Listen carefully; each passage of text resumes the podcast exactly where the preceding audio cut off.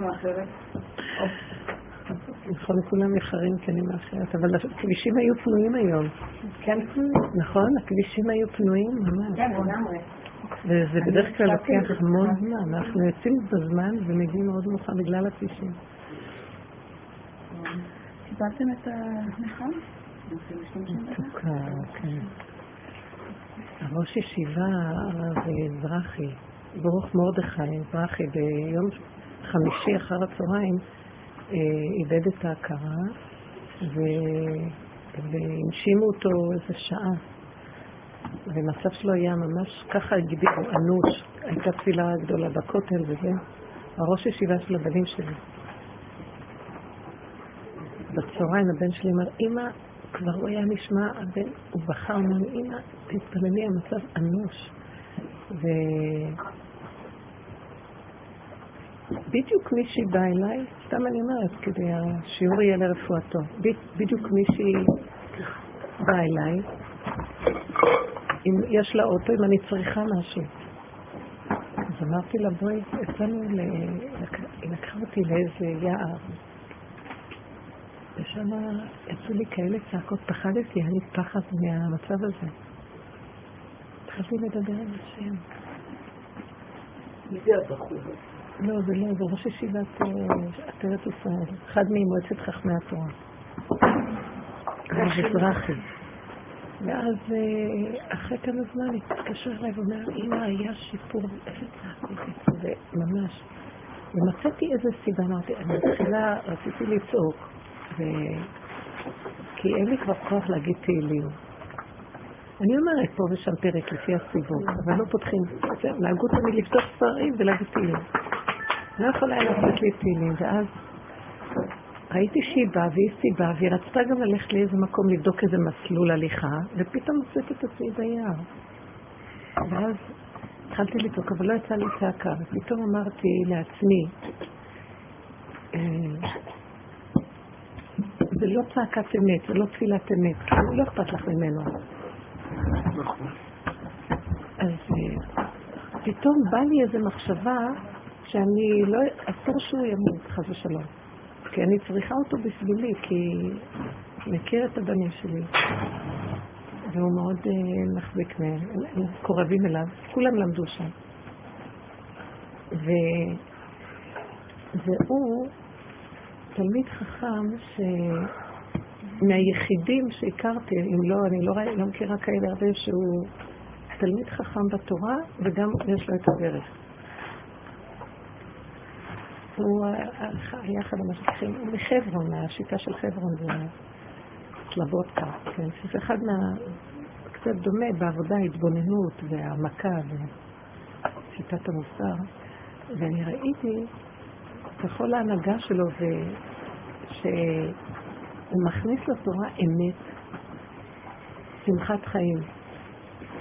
תמיד היה אומר לבן שלי, אומר, אני רואה, אני רואה כולם חכמים, אני מבין, על כל מיני ראשי ישיבות, אבל למה הם נראים אפס עצובים כאלה תמיד? כאילו, עם כל התורה שלהם, למה הם עצובים? הוא כזה איש שמח, תמיד רואה את הכל במקום של אה, בוא נהנה מהחיים. אז אה, אפילו יש לו עניבה לתשעה באב וחפצים מיוחדים, כן? תמיד אה, עושה מכל דבר גם כן קצת לחיות אפילו. ועכשיו, פתאום נזכרתי בזה, ואמרתי, אני צריכה אותו, אני, אני, אני לא מוכנה להישאר באדמה, אני עוד מעט אצא לעולם, ואני צריכה איזה רב שייתן לי חותמת שאני כשר. רק הוא יכול לתת לי חותמת, אני רוצה לקרוא ספר.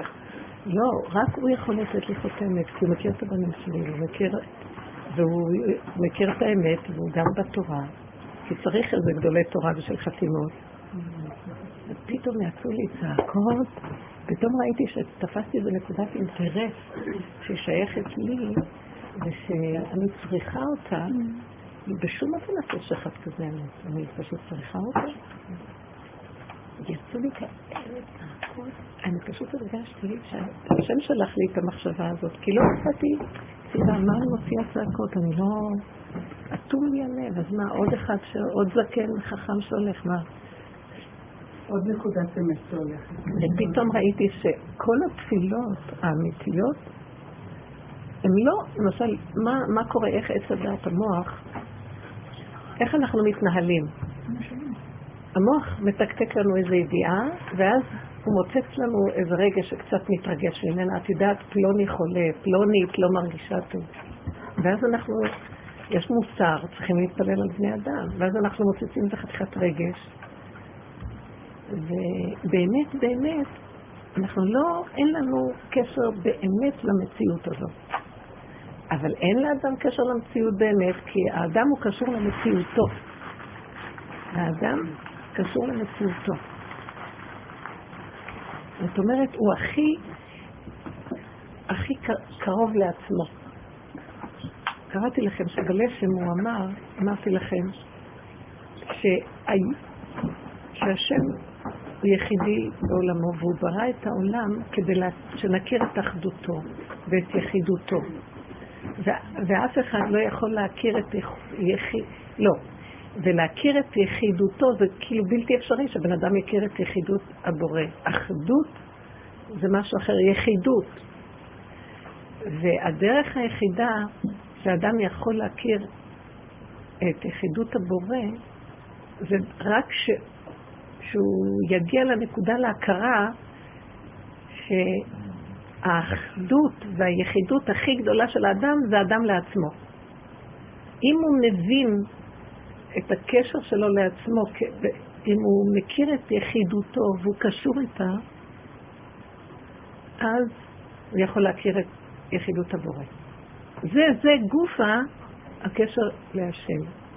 זה לא כמו שעץ הדת במוח אומר לנו, השם זה מושג, ואז אנחנו כולם מתחילים להגיד, השם, השם, מדמיינים איזה מושג, ומתפעלים מדמיון המושג.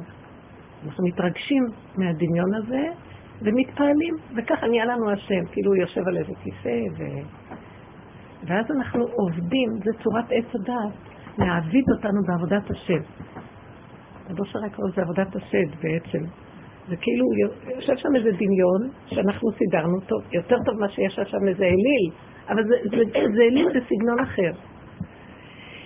ואז ראיתי, אני לא יכולה, בא לי תפילות מעץ הדת, אה, הרב חולה וצריך להתפלל, ופתאום אמרתי, זה לא אמיתי, לא יצא לי תפילות, לא יצא לי צעקה, לא יצא לי כלום. אז חיפשתי איזו נקודה של שייכות, מה שזה יהיה שייך לי הדבר. ואז יצא לי תפילה, והתפילה עכשיו שיצאה, היא תפילה עליו ביחס אליי. זאת אומרת, היחידות שלי החיבור לאינטרס שלי, זה איפה שמשם אני יכולה להתפלל עליו. ואיזה צעקות יצאו לי. הרגשתי שזה בוקע ריקים, ולא רק זה, אני כאילו צועקת, ופתאום הייתה לי מחשבה, תצעקי לאוזן שלו, ותצעקי, אתה לא יכול ללכת, אני צריכה אותך. חזק. כאילו אני מכוונת לאוזן שלו שהוא לא יכול ללכת מפה, כי מצבו היה אנוש. אחרי חצי שעה שאני יוצא, אני פחות אפילו, אז הבן מתקשר, אומר, אמא, באורך פלאי, אני מתאושש. הם כולם נסעו לכותל, כל הישיבה, להגיד תהילים וזה. ואז ישר נעתי, בזכות התפילה שלי. לא, ואחר כך תיקנתי את עצמי ואמרתי, לא, זה בזכות האינטרס. ואז ראיתי שכל מה שעשה השם בעולם זה, זה הכל מעולה, משובח, כי זה אינטרס. האינטרסים זה כמו העורקים שדרכם זורם אדם, חייבים אותם. רק כשהם מופנים, עץ הדת גונב הכל. הוא גנב את האינטרס, הוא גנב את הדת, הוא גנב את השם, הוא גנב, הוא גנב, הוא גנב. עכשיו, הגנב הזה מסדר כאילו, וייתן כאלוקים, הכל כאילו. ומה שאנחנו צריכים לעשות, אז אנחנו אומרים, אה, אינטרסים זה לא טוב. זה לא טוב אינטרסים.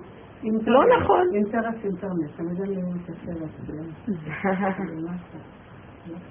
אינטרס זה עניין, אינטרס, אינטרסטינג, אינטרס זה עניין.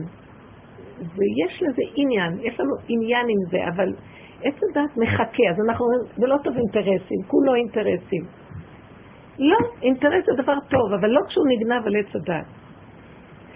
יחידות, אנוכיות זה דבר טוב, אבל לא שזה נג, נג, נגנב מעץ הדת. כי אנוכי השם, השם הוא אנוכי. אנוכיות. הכל בסדר, הגניבה לא בסדר, וצריך כל הזמן לזהות את הגניבה. אתם קולטות מה אני אומרת? כל הזמן. כל הזמן הגניבה. הנה, היא זיהתה את זה שלה. איך נזהה את הגניבה? הלב. אני ראיתי, לא אכפת, כשלא אכפת זה לא יכול להיות שזה אמיתי. כשאכפת, הכוונה, עכשיו יש אכפתיות שמקולקלת גם, וצריך להיזהר ממנה. הרגשתי הבוקר, דיברתי עם הבן שלי, ופתאום צפו לי, גם בשבת, צפו לי כל מיני דברים של כעס עליו. ו... והתחלתי להגיד לו, ואז פתאום אמרתי לעצמי, מה את רוצה לריב איתו עכשיו עם הדבק בדרך? אז אמרתי לעצמי, בעצם לא אכפת לי אם אני אגיד או לא אגיד, אז אני אגיד. אבל לא אכפת לי באמת. כי אחרי רגע אמרתי לו, טוב, אני לא יכולה יותר להמשיך לדבר. כאילו, זה לא היה, שאם, אני לא יכולה שיפסיקו אותי, אם לא אני אשרוף כאן, אני לא יכולה שיפסיקו אותי, זה שוונק. אם אנחנו בשוונק, אנחנו אחוזים. איך? זה בסדר? לתת לזה? אמרתי, עכשיו מה אמרתי? אם אני אחוזה בזה ואני כפייתית, זה לא בסדר. אבל אם אני אומרת, כשיש לי ידיעה בפנים, שאם אני אגיד או לא אגיד, זה אותו דבר, ואני יכולה להרפות כל רגע, אז בסדר שדיברנו. לא אכפת לי. אני לא אחזור בביקורת על עצמי, אני לא אבקר את עצמי אחרי זה ואגיד, מה עשית, מה עשית? המוסר לא... לא אז זה לא יהיה תלוי בתגובה של השני. זה גם לא תלוי בכלום. אני שחררתי, היה עכשיו זמן, יצא משהו וזהו. כמו שדיברה הזאת אתמול קצת.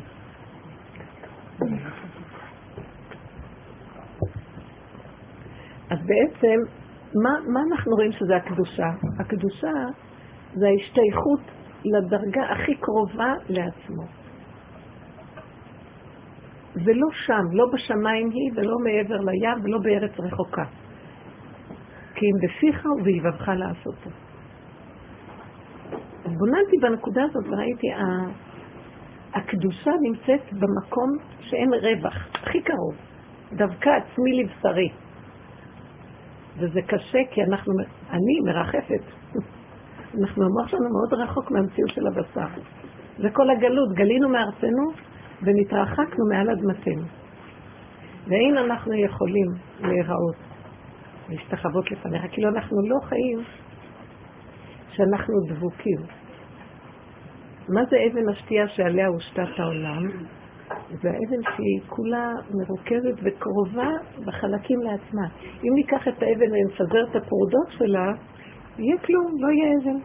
אבל האבן מקופצת, מקופצת, היא היסוד הכי מצומצם ומרוכז ומחובר לעצמו. כזה יסוד הוא תשתית שעליו עומד כל העולמות. אבן מעשו הבונים מקודם. נכון, אבן מעשו הבונים. איזה יופי, וזה ירבושה היה אומר, למה אנחנו הולכים לכותל הזה אני כבר לא הולכת הרבה זמן, לא יודעת, משהו יש לי אפילו, לא יכולה להתקרב לשם. אמרתי, נמאס לי מהקיר הזה, אני רוצה שיהיה פה בית מקדש, אני לא הולכת לשם. לא. כך נראה עלוב. לא יפה מה שאני אומרת. אז הוא היה אומר שהיו שתי בתי מקדשות וכולם נחרבו. והקיר הזה, שהוא החומה הרביעית, שדוד המלך ייסד אותו, לא נחרב. כי הוא אמר, שהקיר הזה, זה היה דוד המלך. הוא היה אבן, ריכוז. אני זוכרת שפעם מישהי סיפרה לי שהיא הלכה לרב אושר, רצתה להיכנס ולא הכניסו אותה. אז uh, היא אמרה לעצמה, טוב, אם לא מכניסים אותי, אני הולכת לכותל מפה. היא הייתה במצוקה. פתאום יצא רב אושר, משהו כזה, אני לא זוכרת את הפרטים. ואז היא אמרה לו, אז אני הולכת לכותל בבוקר. אז אמר לה, לא. את תפרקי פה את כל מה שמכאיב לך וכואב לך. אחרי שתפרקי, תלכי לכותל. תעשי פה עבודת כותל, ואחר כך שתלכי לשם, תתפללי. אבל פה את תעשי מה שדוד המלך עשה, ובעבור זה נבנה הכותל הזה, והכותל הזה עד היום עומד. אל תלכו למישהו לסדר לכם את העניינים. תעצרו, תפרקו, תתבוננו, תכירו. מה הנקודה? איפה שתפסתם את נקודת האמת ומעלים אותה להשם, זה האבן. זה היחידות הכי גדולה שיכולה להיות. מה הנקודה שמפריעה לבן אדם? מה הסיבה? מה הכאב? מה האינטרס? מה... שמגלים את הנקודה. אני, למשל, ראיתי, באתי להתפלל על הרב, אבל לא יצא לי. מה, כאילו, אני מאוד מעריכה אותו. מרגע ששמעתי, היה לי, ובדרך כלל מאוד קשה להזיז אותי רגשית.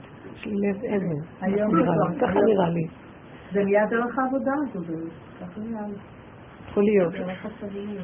כן, כל הריגושים נופלים, כל הדמיון שאכפת לי וזה נופל, ונשאר חשטות. אבל משהו צייר אותי, בכל אופן כנראה לא היה מספיק חזק כדי להוציא תפילות אמיתיות. והמחשבה שהשם עורר לי, תראו את הרחמים שהוא עורר לי כזאת מחשבה. תחפשי משהו ששייך לך, שקשור אליו.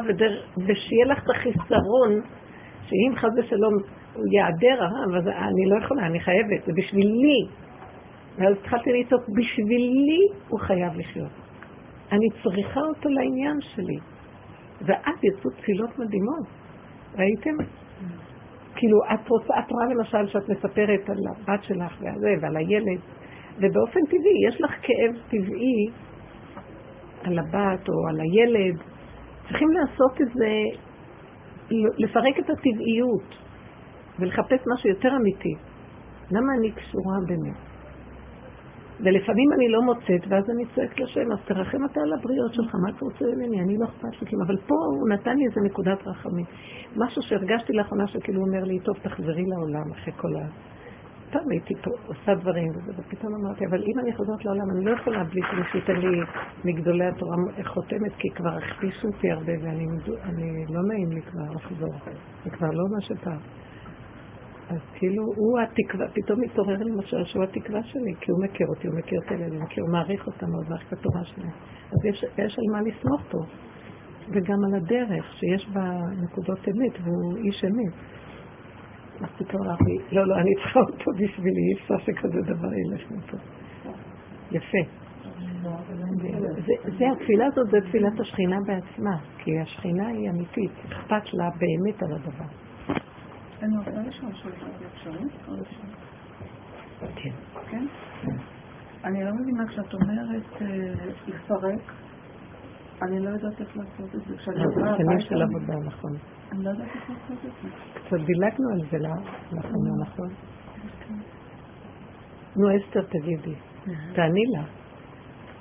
לגלות את האמת, ללכת לפגם. תראו, אנחנו, הנה, אולי, רק רגע, אני אתן עיקרון ואחר כך אולי אני אתן דוגמאות. הם יושבים בגמרא, למשל בגמרא הם יושבים, מה הם עושים? יש קושייה. תמיד צריך קושייה, מתחילים עם קושייה. ויש, מתחילים לפרק ולתרץ. זה מתרץ בכו, וזה אומר בכו, וזה אומר לא, מפריך אותו, וזה אומר... זה בדיוק מה שאנחנו צריכים לעשות, אבל במידות.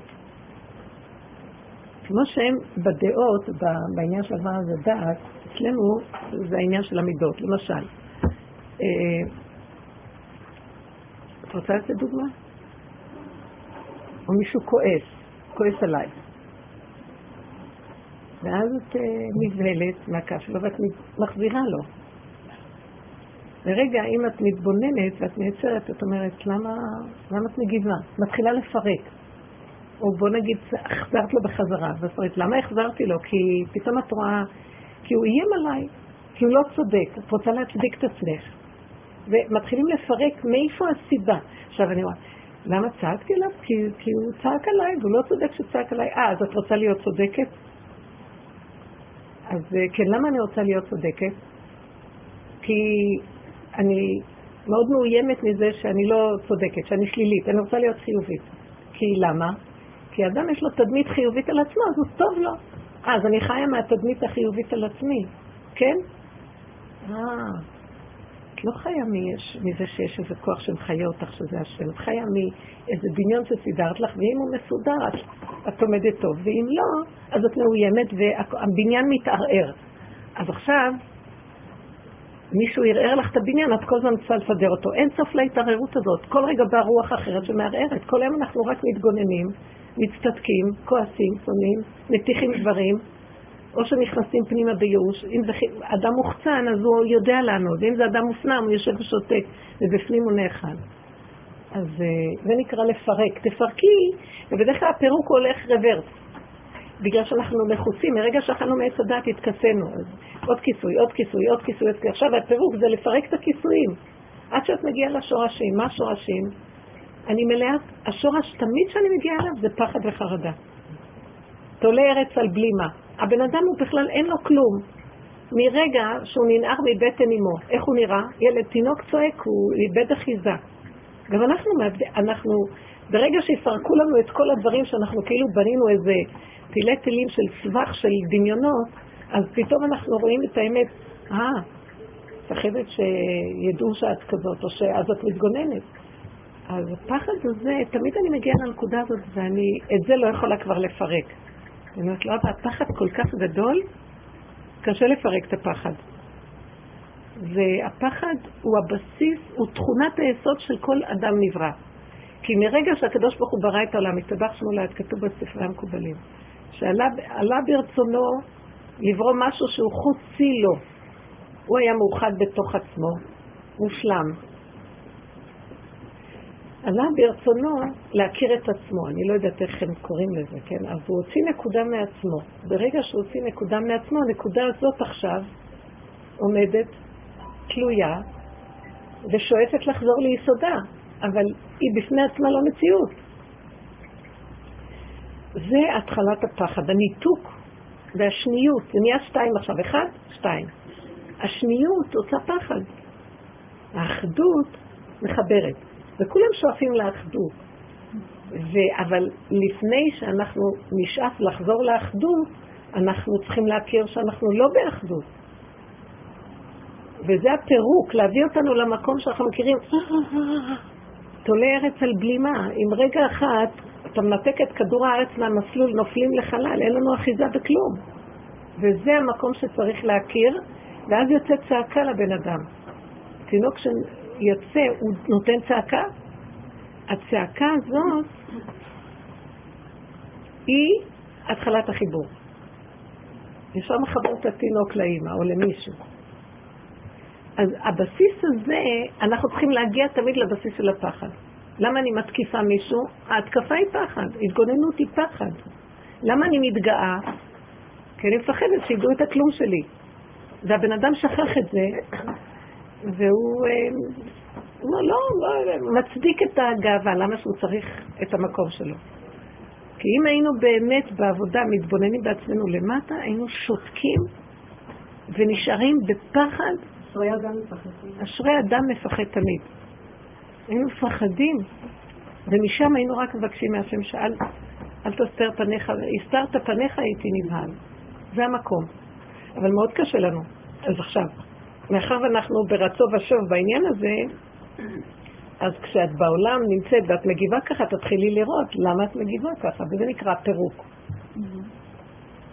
כן.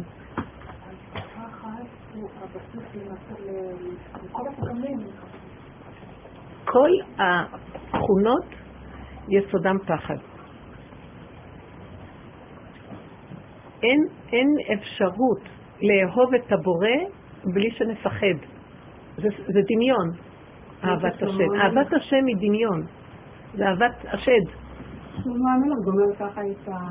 סוף דבר הכל נשמע, זה לא שלמה, זה חכמים אה, הוסיפו את הפסוק הזה, סוף דבר הכל נשמע, את האלוקים ירא ואת מצוותיו שמו, כי זה כל אדם. וזה אחרי כל החקירות שלו וכל האהבה הגדולה שהייתה לו בעולם. הוא היה אדם מדהים. כתוב, ותרב חוכמת שלמה מכל חוכמת בני קדם. מקלקל ודרדה, מהימן קלקר דרדה. אז חז"ל אמרו, מי זה הימן? זה משה רבנו. קלקל זה היה יוסף הצדיק שקלקל את מצרים. הימן זה משה, דרדה זה דור דעה. הוא היה יותר חכם מכולם. יותר חכם ממשה רבנו? לא יכול להיות. כי משה רבנו הוא שורש הכל. אבל אני לא באה להיכנס בזה עכשיו, מה התירוץ לזה, אבל הוא היה מאוד מאוד חכם, ופירק את הכל. אחרי כל הפירוק הזה, וחז"ל, היה ויכוח בגמרא אם להכניס את קהלת לכתובים. היה על שיר השירים, ורבי עקיבא פסק שזה קודש קודשים, כי לא רצו להכניס את שיר השירים לכתובים. כי זה דימוי מדי חזק כאילו, של אהבה. הוא היה איש של אהבה, שלמה המלך היה איש של אהבה. והוא חקר חקירות מאוד גדולות, והגיע לייאוש מאוד גדול. אין תחת השמש שום דבר, הכל הבל הבלים. מעוות לא יוכל לתקון, זה מביא את האנשים הפשוטים ל... ואז הם הוסיפו את הפסוק בסוף. הם אמרו, לא, צריך להכניס את זה לכתובים, קוראים את זה בשבת חול המועד סוכות. על את המגילות מחלקים וקוראים אותם במשך השנה, כן? מגילת רות בשבועות, מגילת אסתר בפורים, אה, קהלת בסוכות, שיר השירים בפסח. אז אמרו לשים את זה ורק הוסיפו את הפסוק, סוף דבר הכל נשמע את האלוהים ירב את מצוותיו שמו, כי זה כל אהבה. זהו, כל אהבה מסתכמת לראש קטן ותפחד, ואל תקשה כוסיות גדולות ואל תתרחב מדי. ושלמה המלך, שהוא התרחב לא סתם, היה אדם חכם והמלך, אבל גם כן, אמרו לו, עד פה. לא הסכימו איתו.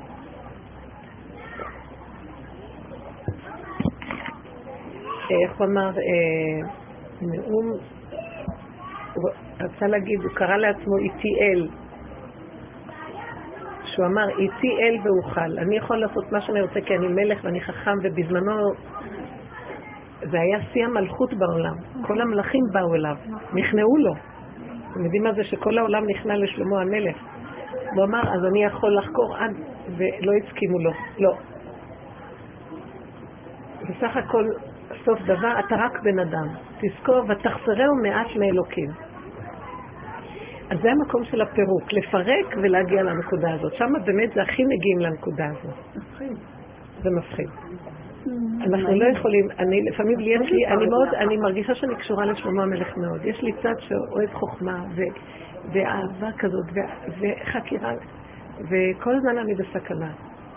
אני יודעת שהבריאות, הנפש הכי גדולה זה לחזור למקום של גבוליות, צמצום.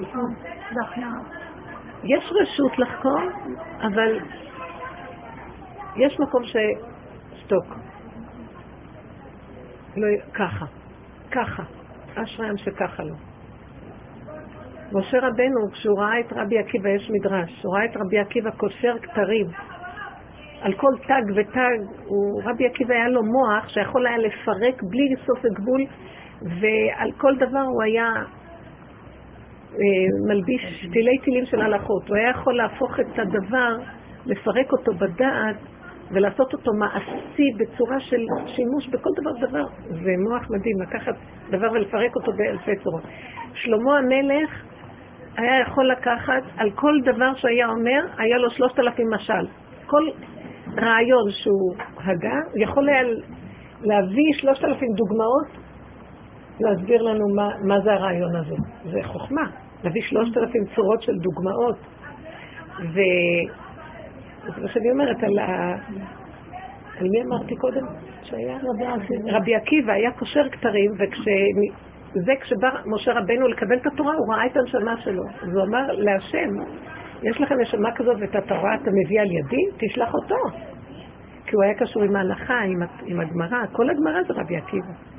אז הוא אמר לו, שתוק, קח עליו במחשבה, אל תתערב לי.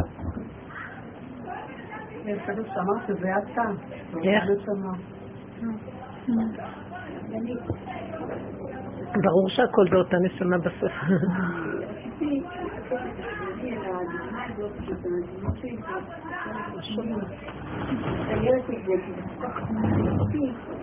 הדבר הזה של להתרחק, להתרחק מהרחוב, בפחד, מה שקודם אמר, להיות שניים.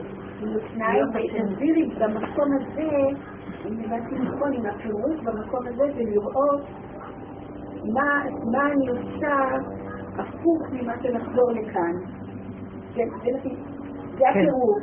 איך אני נהיית ממשות במקום השני הזה, אני לא יכול לעמוד בפחד, אני רואה, אני לא יכול לעמוד בפחד שאני לא מציאות.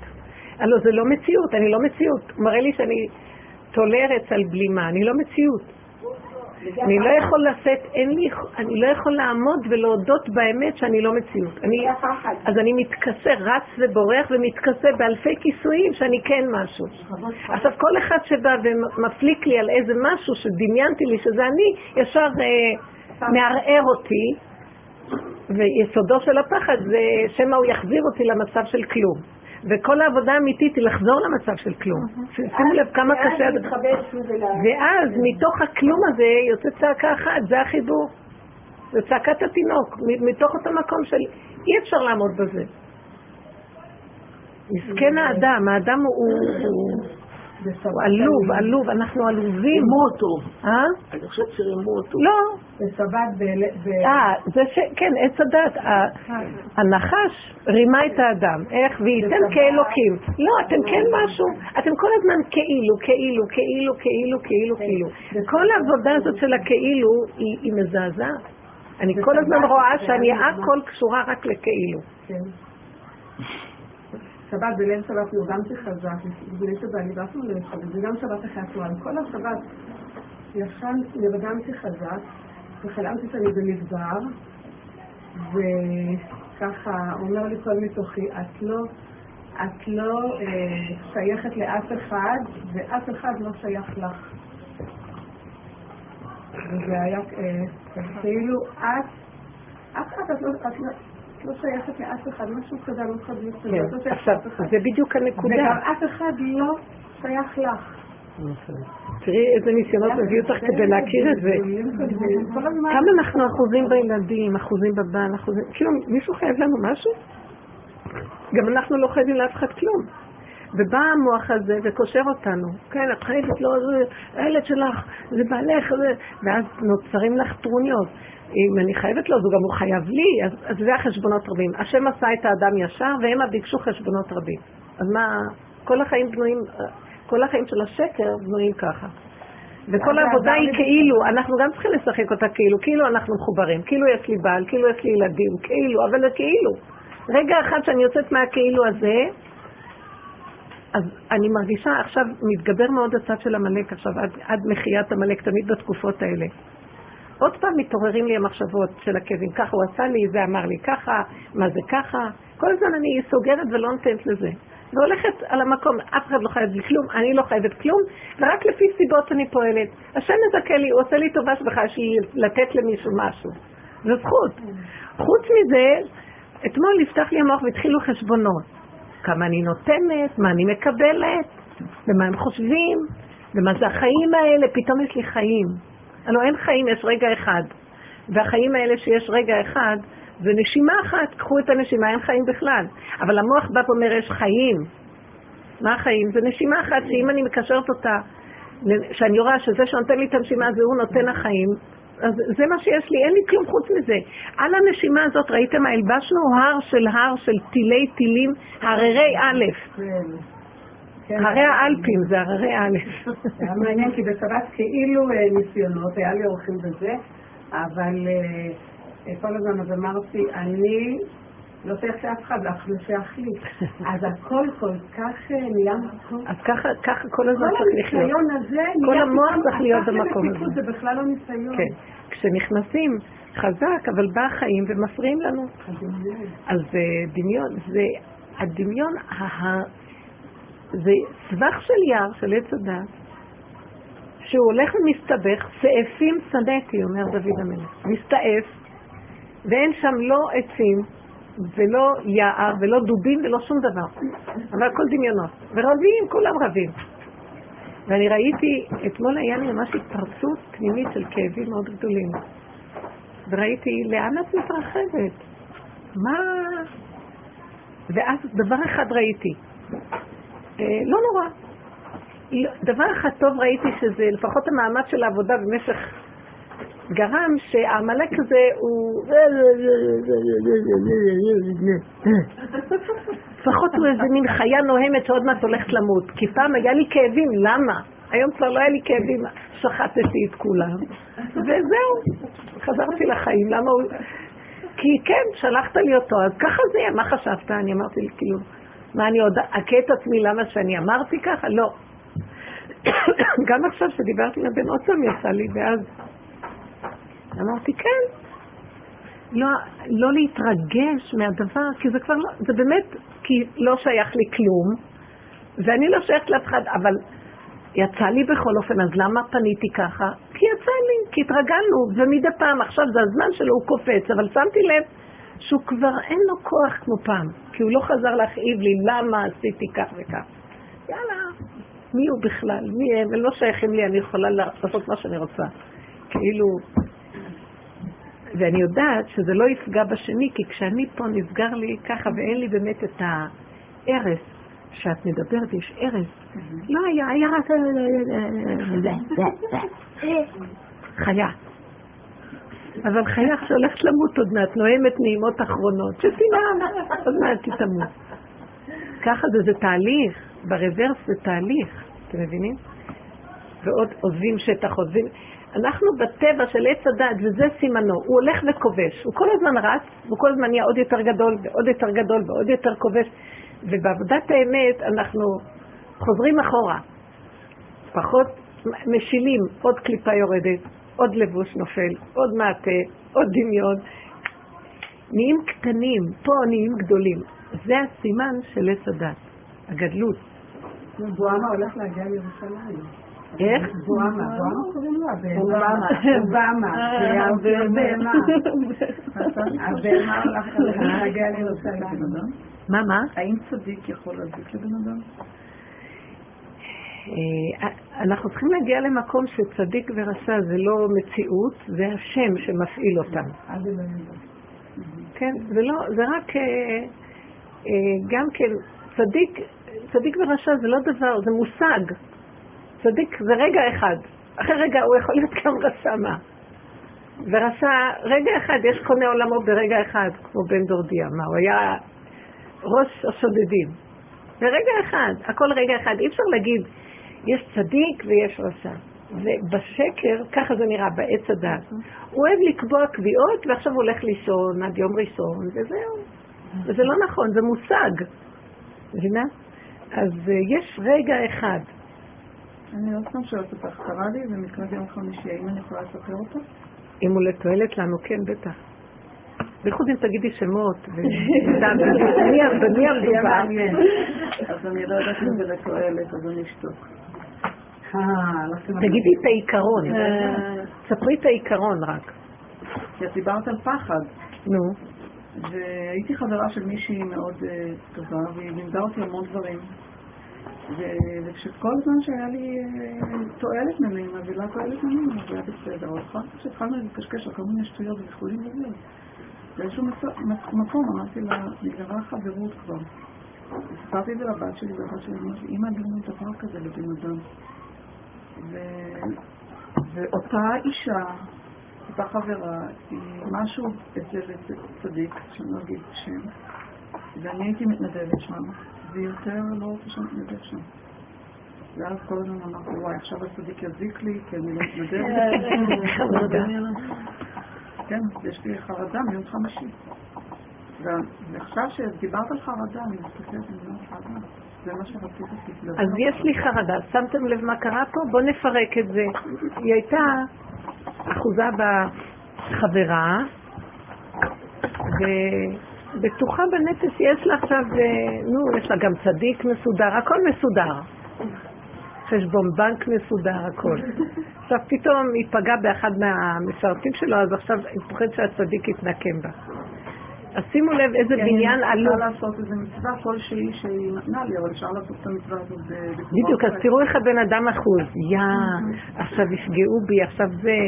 זה בדיוק מה שאנחנו צריכים לעבוד בחיים שלנו, שנפרק ונפרק ונפרק ונהיה, כמו שהיא אמרה, לא שייכים לאף אחד ושאף אחד לא ישייך לנו.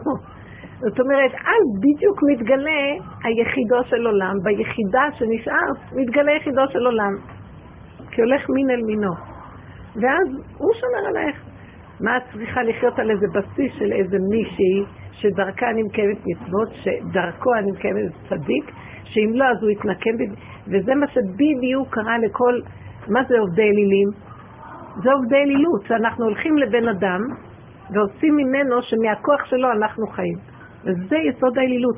אפילו בעם ישראל, גם כן לפעמים לתת מדי כוח לצדיקים או לכל מיני אנשים זה גם אלילות. רב אושר היה צועק, הוא אומר, איזה בושה תהיה לנו לאכול מלחם החסד של הצדיק. שמעת? לא של הרשע. של הצדיק. שכל אחד יוציא את הנקודו של עצמו ויאכל את הלחם של עצמו. למה שיאכל... של... אז אם יש צדיק, וטוב שיש צדיקים, כי הם יראו לנו איך לנגוע בעצמנו, אבל אם יש צדיק שמנצל אותנו בשביל עצמו, ומטיל עלינו חרדות ופחדים, שאם לא, אז הוא יעשה לנו כך וכך, אז זה בדיוק הפוך, זה האלילות, הסמויה. חבל עכשיו נחתך? לא, לא, לא, אז לא, את לא תפחדי בשום אופן. את צריכה להגיד, ריבונו של עולם, אתה עשית לי טובה ופירקת לי בזכות השיעור הזה, ועכשיו אני שייכת לך ותורידי את המוח מהם לחלוטין. שהם, שמת לב, המוח שלך עליהם והם והם. מה, הם בורא עולם? ואלילות. לא עושים הצדיק, הצדיק עכשיו ככה וזה ככה. כן, בטח, כי דרך הצדיק היא גם גדולה. כן. צדיק יש לה, היא לא יכולה להיות גדולה בלי שהיא נשענת על הגדלות של מישהו אחר, אז היא צריכה לנצל את זה. זה נורא מסוכן, ממש מסוכן. כשביקשתי ממנו סליחה, והיא אמרה לי, לא, צריכה לי את הטלפון, לא צריך, לא צריך.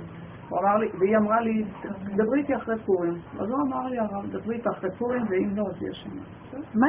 רק רגע, מה עשית לה? מה אמרת לה? אמרתי לה שאני לא עושה. למה לא אמרת לה? לא, לא, היא אמרה שהיא לא רוצה לא, כי בגלל שהחברות הלכה לשון הרע. אז היא עושה דבר נכון, רק לא היית צריכה להגיד את זה מדרך ארץ, כי העולם הזה זה עלמא דסיקרא. בדיוק. ואת לא יכולה להגיד לבני אדם את האמת בפנים, כי זה עלמא דסיקרא, הם יעלבו בגלל שזה עלמא דסיקרא. לא רואים, הם גם לא אשמים, כי לא רואים, הכל מכוסה, ופתאום את תופסת כיוון הפוך. זה היה החטא היחידי שעשית. שאמרת את האמת בפנים. לא את אמרת בכלל. לא קשור אליך בכלל. לא, לא, לא. תקשיבו, אל תחפשי עכשיו. עשית חטא כן. שלפעמים אנחנו צריכים לדעת, זה העולם השקר ואי אפשר לשנות אותו. הלוואי תעצמי, גם תעצמי אני לא יכולה. אז אין עניין לבוא לצעוק לכם. קחי את הנקודה הזאת ותלמדי ממנה, כן שיהיה לך אשרי אדם מפחד תמיד, לא לעשות את זה ככה. מעצמך את מכירה יסוד של אמת, צריכה למצוא סיבות מאוד חכמות איך להתחמק. הבת שלי אמרה לי, אמא צריכה להיות פוליטיקאית. פוליטיקאית, יפה. צריכה להתחמק. עכשיו את אמרת לה, סליחה, היא לא ביקשה? שלוש פעמים, לא רוצה? ידיי לא שפכו את הדם הזה. זהו. אין כאן עניין להתחיל לפתח דמיונות שהיא תחת עושה לי והצדיק יזיק לי, ואין לאף אחד רשות להזיק לכם. את הולכת עם האמת ומקשרת אותה להשם. אוקיי, אף אחד לא יכול להזיק לנו, אין. ביקשתי כבר כמה פעמים סליחה, לי את זה. די, לא צריך. אל אל תלכי יותר, גם לא אחרי פסח. לא. לא, כי את עושה ממנה מציאות. ויום הכיפורים לא יכפר, יאללה, גם את זה פירקתי. פעם הייתי נוסעת להגיד, סליחה, אתם יודעים, הולכים לפני פסח לכיפורים, נסעתי לצפת ונסעתי לזה, והייתי נוסעת, ואחרי שאמרתי לה סליחה בדרך, אז רבתי מישהו אחר בדרך. וכל הזמן אני ראיתי, אין, תישארי בחור שלך. והפכתי את הבן אדם לחברו, בן אדם למקום. אמרתי, אין כזה דבר בין אדם לחברו גם, רק בן אדם למקום. בן אדם לעצמו. המקום זה עצמו. אין, אין העולם מקומו של אין, אין השם מקומו, לא, אין העולם מקומו של השם, רק השם הוא מקומו של עולם. איפה שאת אומרת נקודה, זה, זהו, זהו, זה הנקודה, אין יותר כלום, יחידו, יחידות, נחזור ליחידות. והמוח מרחיק אותנו, כל הזמן אני, אנחנו חוקרים את הדבר הזה, כי נתנו לי תפקיד נוראי לחקור את עץ הדת ולהביא אותו למציאות של עץ החיים. כי כנראה אכלתי הכי הרבה מכולם מעץ הדת, זה מזעזע. כמה חקירות, כמה התבוננות, כמה הכרה, אבל מה, אני מתחילה לי, אני שומעת את החיה של עץ הדת נוהמת כבר מתוך זקנה. כן. אני כבר רואה שהיא עייפה כבר ואין לה כוח, אה? מותשת. אבל גם אני, גם אני, היא מותשת ואני מותשת. זה אותו דבר. ולא תפחדי, רק, תפחדי רק מזה שמא את מפחדת מבשר. עשיתי חטא. אה? את אמרת עכשיו שאני חטאתי. מה זה חטא? חטא חיים אלייך רצה. לא. מה זה חטא? בוא ניקח את המילה. חטא זה חיסרון. זה החטאה של המטרה. כן, החטאת את המטרה. מה הייתה? מה? עכשיו בואי תתבונני. מהי ההחטאה פה? מה המטרה שהייתה? המטרה הייתה לא לדבר לשון. יפה. נו, הלאה, הלאה. עכשיו, את הגע- הגעת למטרה, היא לא קיבלה את המטרה. יפה, הלאה, זה. הלאה, שלוש. מבחינתך, כאילו... זה לא מתאים לך חברות לא כזאת. אה, שלוש נקודות נכונות. ארבע, מה לא עשית כאן? אז מה לא היה לא בסדר? עד כאן הכל בסדר, מה לא היה בסדר? תשאיר את זה בינה לבינו. נכון, זה בינך. לבינך ולהעביר את זה לשורש של ההכרה, זה השם. עד כאן הכל היה בסדר. ברגע שאמרת לה את זה בפנים, למי את אומרת את זה? כי מה חשבת שהעולם כולו, איזה ידידים נהדרים יש לי פה, איזה ידיד טוב שכזה? מה חשבת לך פה? וזה, זה זה, אותה מצווה. איך? שדרכה זה לא עניין של מצווה, זה חסד גדול אצל צדיק גדול. שמה? שדרכה הייתי עושה חסד גדול אצל צדיק גדול. לא חושבת, כל אחד הוא בחינה של צדיק באותו רגע, שיש לו צורך, את הולכת על קבצן, את נותנת לו גרוש, באותו רגע את עושה לו את הישועה הכי גדולה. את הולכת, אה, מישהו, את הולכת במטבח ואת רעבה באמת, לא סתם, ואת מכניסה איזה משהו לאוכל שלך, את האכלת איזה אישה עלובת נפש עכשיו, זו מצווה מאוד גדולה. תראו את הדברים אחרת, אין, אין, זה מושגים, זה צדיק, זה רשע, אני רצה לפה ולזה אני לא רצה. נכון שזה התיקון של עץ הדת, שככה אנחנו רואים את הדברים, זה יותר טוב לרוץ לצדיק מאשר לרוץ לרשע. אבל אם ניקח פנה של אמת בחורים ובסדקים, נראה שאנחנו לא יודעים מי צדיק, מי רשע. לקראת הסוף זה יתחיל להיראות. האמת, אנחנו הולכים ומצטמצמים למטה בירידת הדורות לנקודת האמת. אמת מארץ תצמח. מה אנחנו רואים? נהיה אנדרלמוסיה ולא כל כך ברור מי כאן צדיק ומי כאן רשע. בין אבור המן נכון? עד שנגיע למקום של הסוף, עד דלא ידע בין ארור המן לברוך מרדכי. זה המהלך. אז אנחנו רואים, לא שאין צדיקים אין רשעים, יש מושגים, אנחנו חיים בעולם המושגים, עץ הדת זה עולם המושגים. הרמנו את הרגליים, שמנו את זה בראש. ואנחנו חיים בראש, במקום לקחת את הראש ולהוריד לרגליים. על גלינו מארצנו, אנחנו צריכים לקחת את הראש ולרדת לארצנו. כי הארץ הזאת היא שונה מכל הארצות. היא ארץ אשר עיני השם אלוקיך בה תמיד, מראשית שנה ועד אחרית שנה, זה, זה ארץ האמונה. מה זה ארץ האמונה? את לא צריכה לעשות כלום, לבד זה קיים. זה לא ארץ של עץ הדעת, שהכל אני ואני ואני ואני והתאמצות, וזה קללה. ורצים, וזה רחוק, ושם, ורוצים, ונלחמים על זה. ואז יש טוב, ויש רע, ויש נגד, ויש בעד. התשת חיים. ארץ ישראל לא כארץ מצרים, אשר תשקה ברגלה כגן עיירה, כך כתוב. כאילו הם צריכים להביא מהנילוס צינורות, ויש עמל והגיע של בני אדם. ארץ ישראל לימטר השמיים תשתה מים. עיני השם אלוקיך בה תמיד, שמת לב? למה אנחנו דואגים? אני לא שייך לכלום וכלום לא שייך לי, והוא חי וקיים בעולמו, וזה זו- זה זורם דרך הצינור שלי, ואין יחידות כמוני בעולם, והוא היחידי שמשתמש ביחידות הזאת שהוא ברא אותה לעצמו. בכבודי בראתי ויצרתי ואף עשיתי. פשוט. ותראו איך הסתבכנו, אנחנו מסובכים. יואו, אני, אני כל הזמן רואה את זה, ואני כל הזמן נופלת בזה. כי, כי הכוח הזה של המוח הזה הוא מאוד קשה. זה תוכנה. למה את צריכה לחשוב שהיא החליפה אותה? היית שליחה, היא הייתה שליחה, את היית שליחה גם לעשות שם שירות. עכשיו נגמר התפקיד. עכשיו תראי, כשאת מדברת איתה, את צריכה לראות שגם את עושה אותו דבר. כן? בוודאי. זה הכול. אני, אני באותו רגע רואה שאני עושה בדיוק אותו דבר. אני מפחדת שהוא יכעס עליי, כי יש לי ממנו איזו טובת הנאה, והוא נותן לי את החיות, עשיתי ממנו אליות במקום שזה השם שנותן לי חיות, במקום שאני אומרת, אבל מישהו מנשים אותך פה? למה את דואגת במוח על הצדיק הזה, כשפה יש איזה מישהו שמנשים אותך אחרת, לא היית נושמת? אז תחזרי ליסוד הזה ותעזבי את כל העולם, תעזבי את המוח. מה זה קשור אלייך? את שמעת מה היא אמרה? הוא בפני עצמו צדיק. ואת גם כן בפני עצמך צדיקה. ביסוד שלנו כולם, בעמך כולם צדיקים. אם נחזור ליסוד האמיתי, למה הוא זכה לחזור לעצמו וכולם משרתים אותו, ולמה את נותנת, לא, לא רואה ממנו איך ניקח לעבוד את השם? שגם את תעשי אותו דבר. אנשים עצלנים, אז הם רצים לשרת מישהו אחר, אבל הם עבדו על עצמם והגיעו למקום הזה, למה את לא עושה את זה? אם את הולכת לשרת אותו שם ולא למדת ממנו איך לעשות את זה עם עצמך, אז יותר טוב שלא תלכי לשרת את זה. משרתת איזה אלילות שסידרת לך במוח מהמצב הזה, וזה לא טוב. זה התשובה, אליהו הנביא יבוא ללמד אותנו תשובה. כתוב, הוא יבוא להחזיק את, להחזיר את הצדיקים בתשובה. את אלה, חכי שנייה, את אלה שיש להם דמיון של צדקות, שהם חושבים שהם צדיקים, ופתאום הוא התחיל לפרק ולהגיד, אה, אה, אה, תחזרו ליסוד שלכם, ביסוד שלכם אף אחד לא צדיק. למה? למה? יש מה שנקרא בעולם, זה יותר צדיק מזה. אבל זה מול העולם, ואילו אתם, לחזור בתשובה מול השם, מישהו יכול לעמוד מול השם ולהגיד אני צדיק?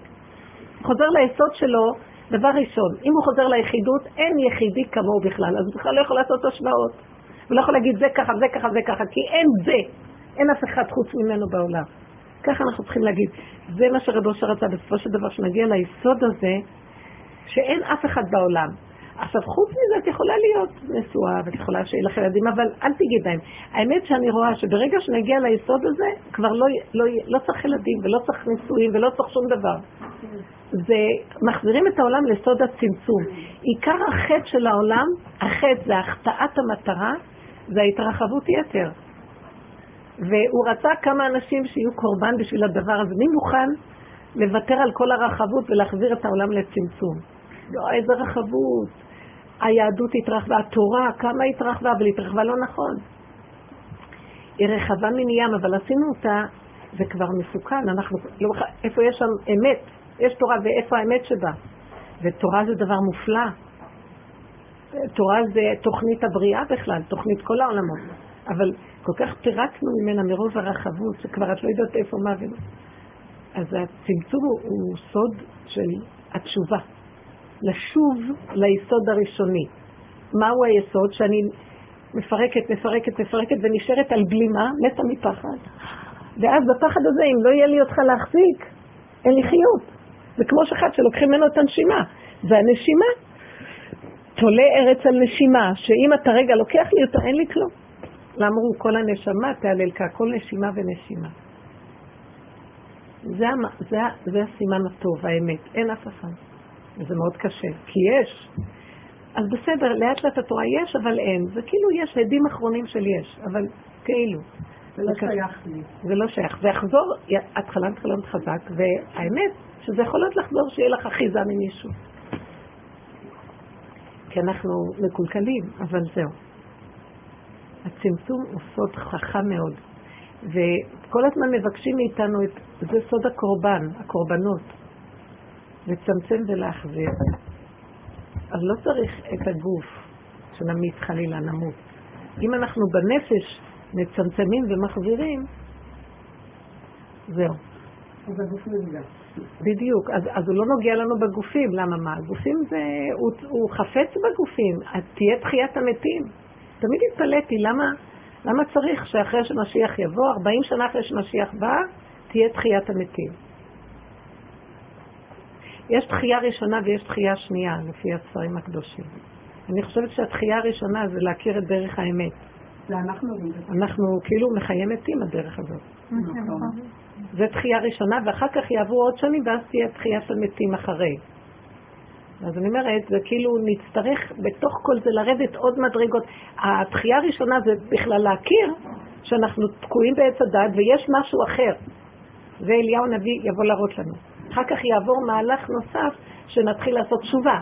תשובה, עד שנגיע לשורשים של אין כלום, והפחד והחרדה זה מיטה, זה תחיית המתים השנייה. זה רגע, כולם ירגישו רגע אחד מיטה בגוף, כן. כולם יטמאו תא מיטה. וזה כאילו, ואז נהפך להיות משהו אחר לגמרי, יתגלה יסוד האור האלוקי.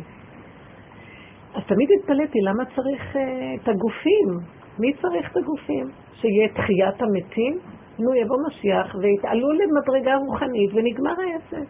לא, כי השם חפץ בגופים מאוד. הגוף הוא מאוד חשוב אצל השם. חשוב שזה אפילו מיותר מה... למה זה חשוב? זה. אני אגיד לכם, אני, במחשבה שלי, השם שם לי מחשבה, שהגוף והנשמה זה אותו חומר.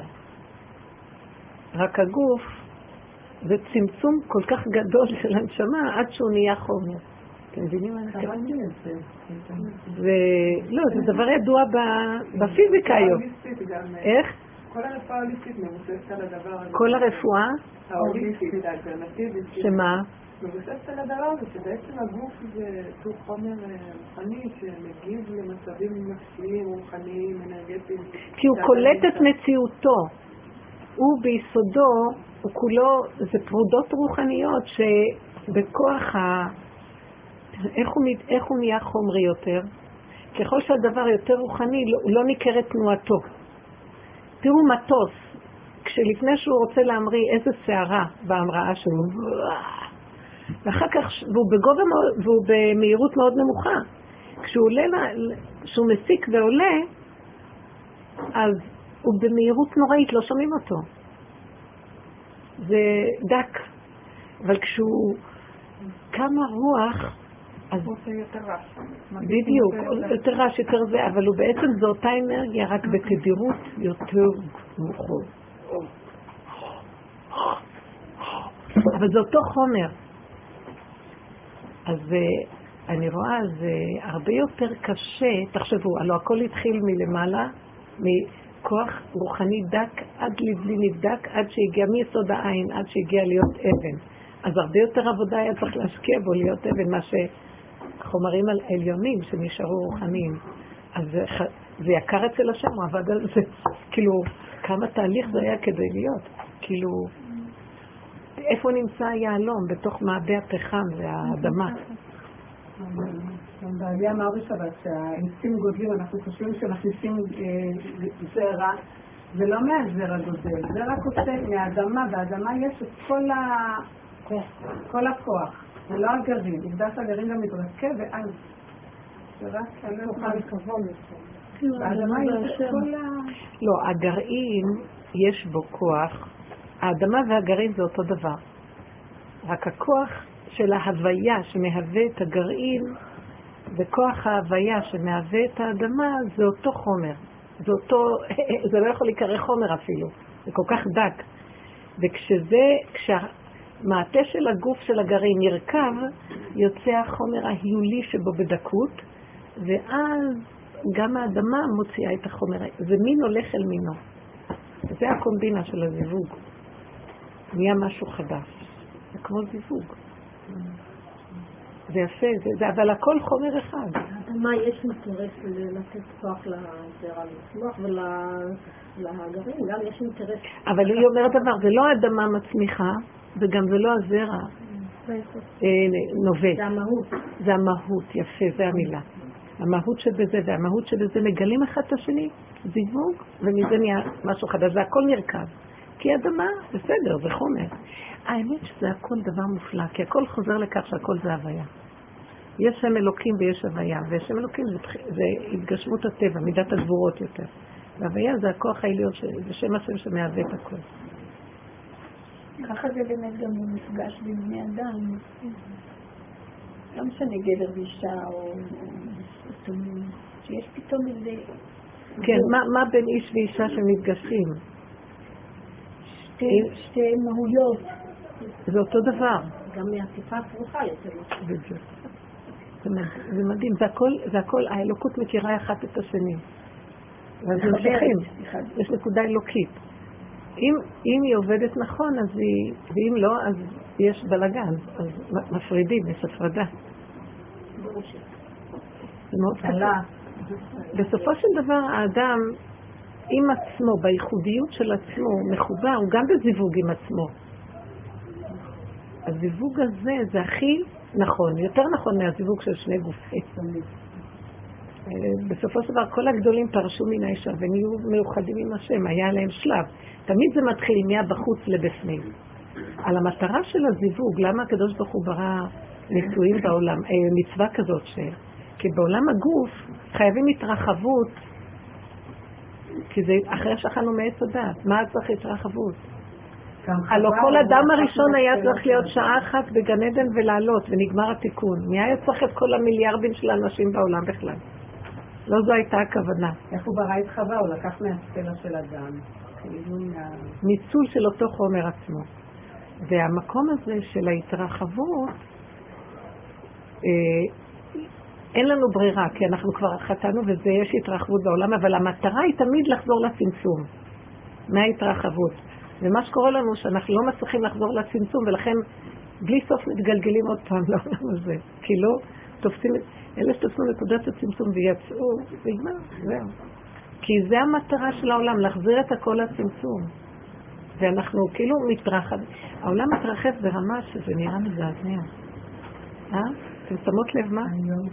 אם את מסתכלת ואת רואה איזה פסיכולוגיות של משפחתיות וזוגיות וההורות והידידות וה... והחברה למימיה, זה לא נורמלי. שמתם לב, זה התרבות האמריקאית, כאילו כל הזמן חברים וידידים וכל הרשת החברתית, אה? היום זה יום המשפחה.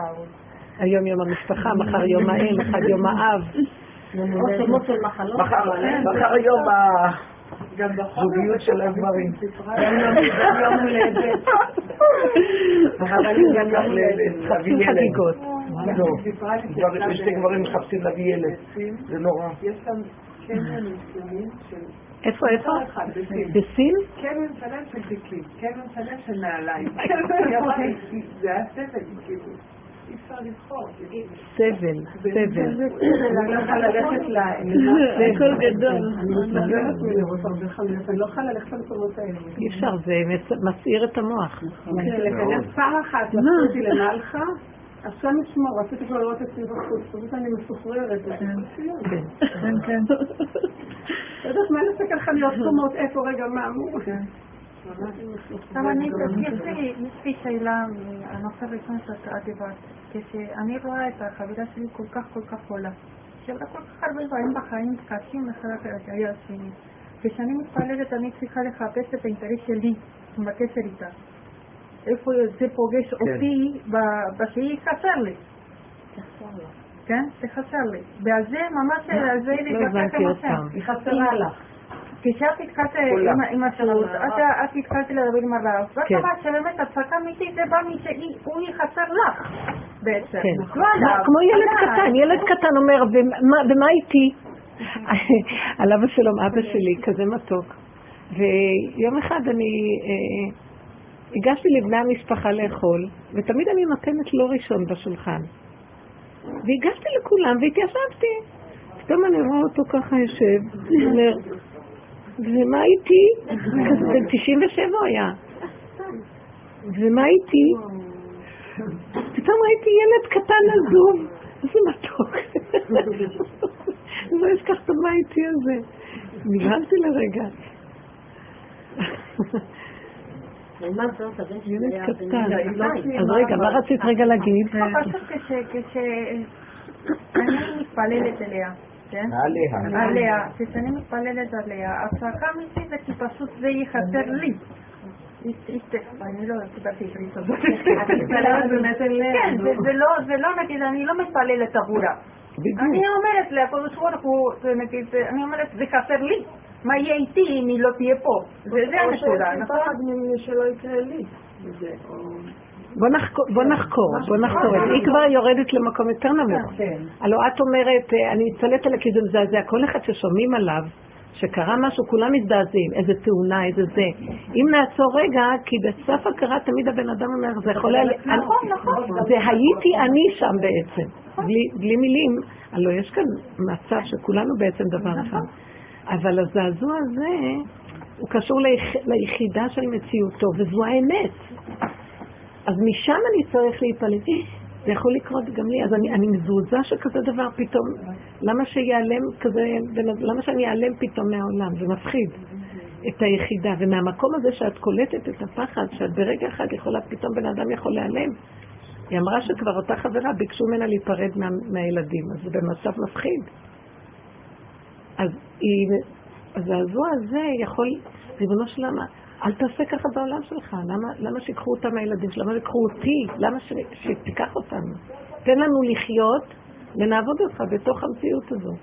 לא יותר טוב לך? היותך עפרה יגיד עמיתך, מי יעזור לך הנץ? דוד המלך היה כל הזמן משכנע את הבורא, מרצה אותו, מפייס אותו, הוא היה מלמד איזה נקודה, למה לך? אדרבה, תשקיע בי. זה מה שראיתי פתאום בנקודה שבאה לי, אני צריכה את האיש הזה בשבילי, כי אני צריכה פה, יש לי עוד מה לעשות פה, והוא יכול לעזור לי, אז למה שהוא ילך? אני צריכה אותו, מי יעזור לי חוץ ממנו? כי יש לו תורת אמת. אז הוא יכול להבין אותי, למה שכל הנפילות שלי, בגלל שאני לא, לא סתם באתי, עזבתי ובאתי לדרך הזאת, כי כדי להגיע לאמת צריכים לפרק את הבניין הישן, שהוא מושתת על שקרים. אז זה נראה כאילו כפירה לשעתו, כי כפרתי בש... בשקר, ואנשים אומרים, לא, לא, זו האמת. ואת חוקרת, חוקרת, עד שזה מפרקת את הכל. אז, אז אומרים, מה את עושה? לא, אני מפרקת את השקר.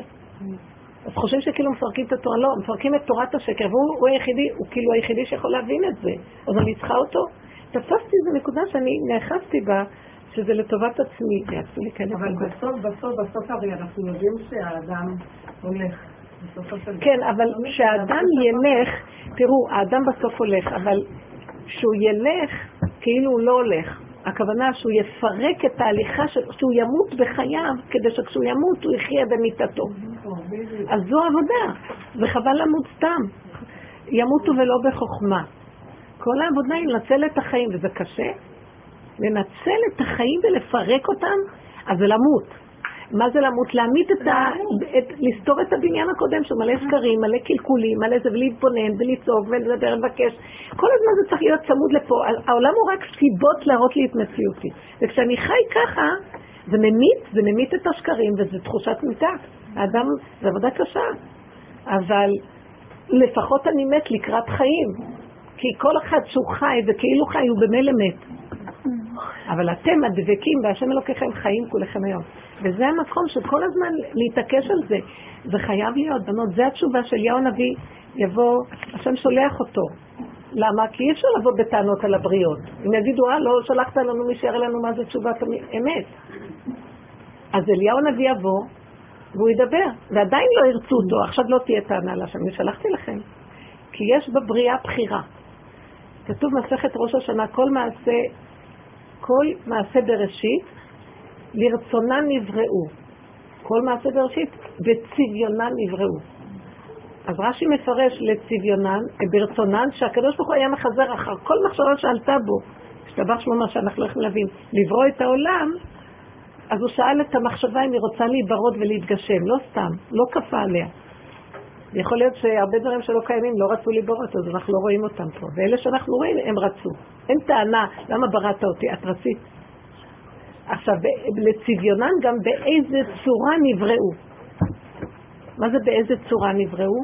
אני לא רוצה שהצורה שלי תהיה ככה, אני רוצה ככה, אני רוצה, אני רוצה עיניים כחולות, אני רוצה עיניים זה, אני רוצה גבוהה, אני רוצה... כל אחד הביע את דעתו. אז כשבא, באמת, אני, הבן שלי שאל אותי שאלה, כל אחד נראה איך שהוא בחר לראות. בדיוק, הייתה איזו שאלה, בדיוק, הכל, זה אנחנו, הכל הסכמנו. עכשיו, הייתה איזו שאלה שהבן שלי שאל אותי, אה, למה, למה אה, השר של מצרים קטרג, אלו ואלו, משהו כזה, אני לא זוכרת את השאלה, אבל אני זוכרת את התשובה. כך שאני עניתי לו. אז את זה אני זוכרת. אז אמרתי לו...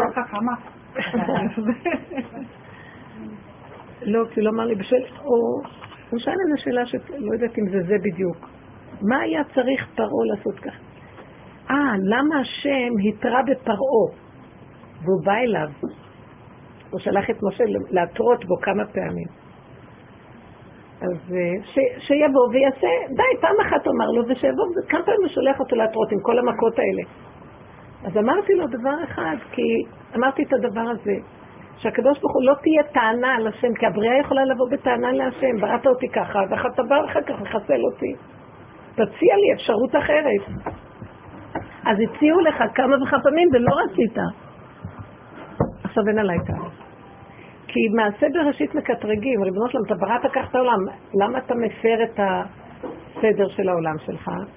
אם בראת חוקים כאלה וכאלה, אז הוא רוצה לומר, לפני שהוא עושה תמיד נס לאדם וזה, הוא, הוא שואל אותו, הוא, הוא מתייעץ עם הבריאה שלו. נמלך הקדוש ברוך הוא בבריאתו, והוא מבקש מהם הסכמה.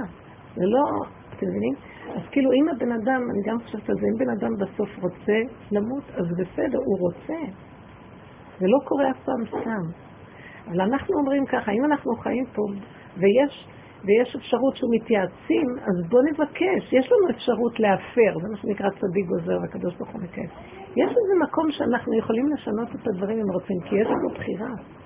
יש כוח הבחירה בבריאה, למה אנחנו לא מנצלים אותה וישנים את חיינו?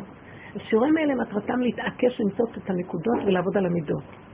כי אם אנחנו לא מנקים את יסוד המידות מהשקרים, אז uh, השם לא יכול להתגלות, כי זה מפריע. הרמח"ל אומר שכשהמידות מקולקלות, השם לא יכול להתגלות. זה כמו מסכים מבדילים, אז צריך לפרק את המסכים ואז זה מתגלה, ואז זה הגאולה. אז חבל. כל עוד לא הגיע, השם מזמן יכול להביא את הגאולה, הוא מחכה שכל אחד ואחד להתעורר, להתבונן. עכשיו, את תתבונני בעצמך, למה את מפחדת מהאישה הזאת ומהדמיון של הצדיק? מה עשית לרע? עברת עבירה מהתורה. ההפך, רצית לא ללכת על הכיוון. היה שם איזה נקודה שעבדת איתה לא נכון, אז קחי את הנקודה הזאת ותתחילי להתבונן. מה אני באה להגיד לאנשים בפנים דברים? זה מועיל למישהו משהו? אני לא מבינים מה. כמו שאת uh, מוכיחה את החתולה. מה? החתולה לא יודעת מה את רוצה ממנו. לא, עכשיו כאילו אני אפסיק לעשות את החסד הזה, וזה היה חסד מאוד גדול.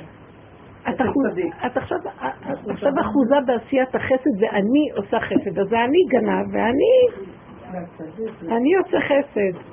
השם אומר לו, יאללה רמאי גנב, אתה גונב את הכל לעצמך, ולי לא נשאר מזה כלום, אז מה אני צריך בחסד שלך? רגע אחד, שאני מביא לך איזה ניסיון, ישר את, את רואה את האני מעורער. אז האני הזה רוצה את הכבוד של עצמו ואת הצדקות לעצמו ואת העולם הבא של עצמו. וככה זה גם היה טוב במשך הדורות, בסדר, לפחות עשינו דברים טובים. אז פחדנו, ואז במצפון, היצר הטוב, הוא היכה את האדם, היום המצפון זה השטן. לך לעזאזל. אמרת לו, לא רוצה כלום, שהשם יבוא וימלוך. לא אני צדיק ולא אני רשע. אין משנה למלך בארץ מצרים. יש משיח, אה, אה, דוד המלך בארץ ישראל, והוא נתן, הוא לא אפילו, לא היה מציאות, הוא עשה את הכיסא שלו מציאות של השם. נתן את המלכות להשם. לא רוצים יותר שום אינטרסים, לא רוצה לא מצוות כאלה ולא שום דבר, תניח לי, נמאס לי. האמת הפשוטה היא מאפשרת לקדוש ברוך הוא להתגלות. מודה ועוזב ירוחם, הרחמים מגיעים, כי אנחנו הכל גנוב. אז את מושתתת על כולנו, מושתתים על מצוות חסדים של פחדים. גם אני עם הילדים אותו דבר, אני רוצה להיטיב להם, למה? שהם ידעו שאני אימא שלהם, ואני אימא טובה, ושיאהבו אותי, מה אני אשאר זקנה לבד? יאללה, נמאס לי מהם גם כן. לא, עכשיו אני רואה, זה לא מהם נמאס לי, נמאס לי מהמחשבה שעשיתי מהם. ובכלל הם לא אשמים בכלום. וככה הם עושים לילדים שלהם. ראיתי את זה, אני אמרתי לו, תשמע, כשאני מדברת איתכם, אז הילד, אתה מדבר, אתה מדבר איתי, או רציתי להגיד על הכלה שלנו. מדברת איתי פעם בשבוע וחמש דקות לפני כניסת שבת, וגם שם הילד מפריע. ואז היא מקשיבה לילד ואומרת לו, מה אתה רוצה כשהיא מדברת איתי שלוש דקות שבועיות? אז לרגע אמרתי, אמרתי לו, למה, למה ככה? אז דברו רבע שעה קודם, חצי שעה, ושאני רוצה שלא יפסיקו אותי באמצע. פתאום יצאתי ככה. ואז אמרתי לו, אז אל תענו לילדים, לא נותנים הכל לילדים. לא הכל תמיד הילדים, אז, אז לא חייבים לענות להם לרגע. ופתאום ראיתי זה, אני אומרת את זה לעצמי, ישר חזרתי לעצמי, לא חייבים הכל לילדים, הילדים, הילדים. וכבר הרבה זמן שאנחנו עובדים על זה, אבל באיזשהו מקום עוד פה נשארים צריכים, פה עוד פעם זה מתעורר. תמיד זה רצו ושוב כדי לנקות עוד נקודות בזוויות שונות שעוד נשאר. בסדר, כל עוד אנחנו חיים, מה נעשה?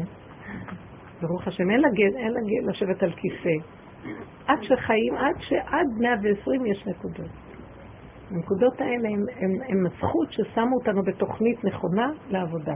זה עושה אפילו מתיקות של איכות חיים. יש רגעים של כאב, כי הדמיון בא ומרגיז. הכאב תמיד זה הדמיון? איך? הכאב זה הדמיון, מאה אחוז. ברוב המקרים הכאב זה הדמיון. רבי עקיבא היו סורקים את בשרו במסרקות ברזל. ורבי עקיבא, אי אפשר היה לחשוד בו שהיה בעל דמיון. אז איך הוא הגיב? הוא היה צוחק וקורא קריאת שמע. והיה אומר, כל ימיי חיכיתי מתי תבוא לידי והקיימנה. רגע, ברגע כזה שכואב לך שיכאב, נו. הוא היה משול, משולל מהדמיון. זאת אומרת, כן כאב לבשר, זה כבר לא היה כאב נפש, זה היה כאב של בשר, אבל גם את זה הוא פירק. שלא נשאר שום, שום דבר. כי הוא ידע שגם הכאב של הבשר יש לו איזה סוף של דמיון. הוא העביר את זה ישר, ו... חבל לתת את המחשבה על הבשר, כי אז באמת זה כואב, בוא ניתן אותה לקשר בורא, וזה מה שקורה ברגע האחרון לצדיקים. וזה מאוד יפה, דבר מאוד מעניין ראיתי, שכשיש כאב מאוד גדול, יש גם את היכולת הכי גדולה להתחבר להשם. זה זמן הנדע.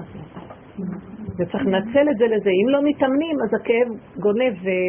אז תמיד לפני, הצדיקים, לפני סיום חייהם, כדי שהם יהיו קשורים, השם מביאים להם ברגע האחרון של ניסיון מאוד קשה. והם צריכים, אם הם מתאמנים, אז הם מעבירים את זה לקשר הבורא, במקום שזה יהיה למצב של אה, טבע גונב. אז זה נקרא, אנחנו, יש תפילה כזאת, שנזכה אחרי 120, קצת לפני המיטה שלנו, להעלות את עצמנו אליך, שתהיה התעלות של דבקות באהבת בורא ולא מתוך צער ובכי וכאב. של הגוף. אני אמרתי להם שכשאני אמות אני רוצה תזמורת על יד המיטה ושישירו, אבל שישירו לי אשת חיים. הביאו תזמורת.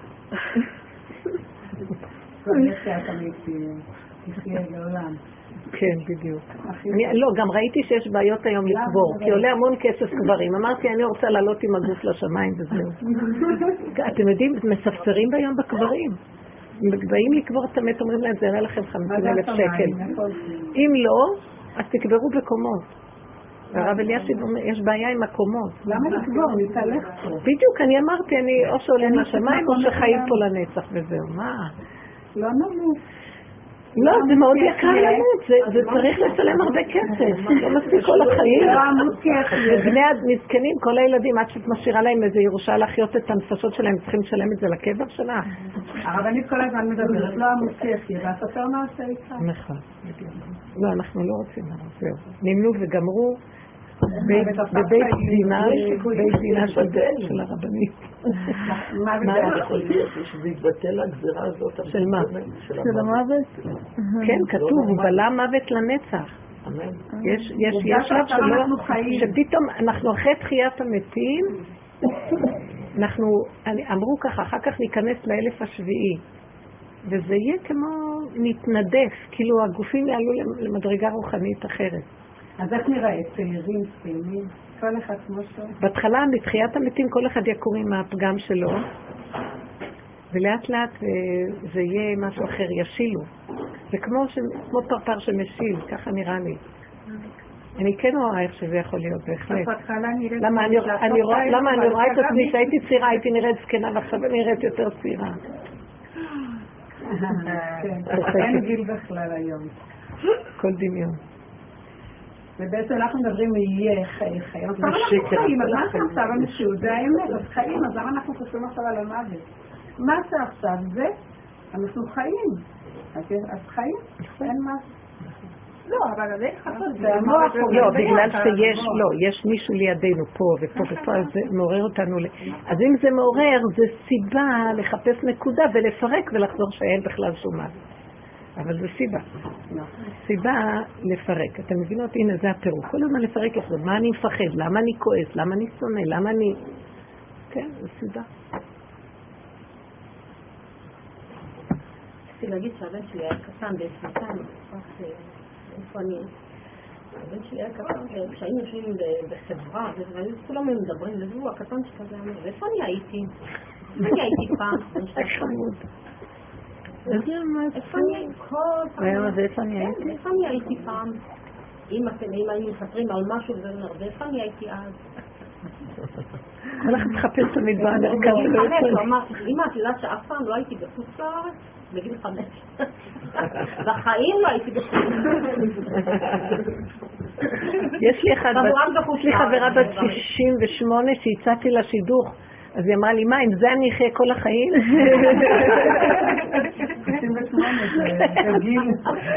מה, עם זה אני אחיה כל החיים?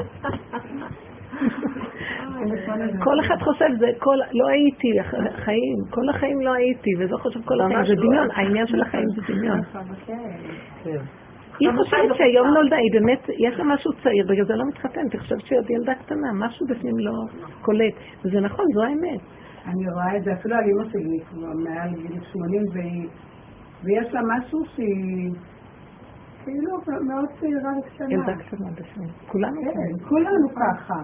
כתבה לי הנכדה.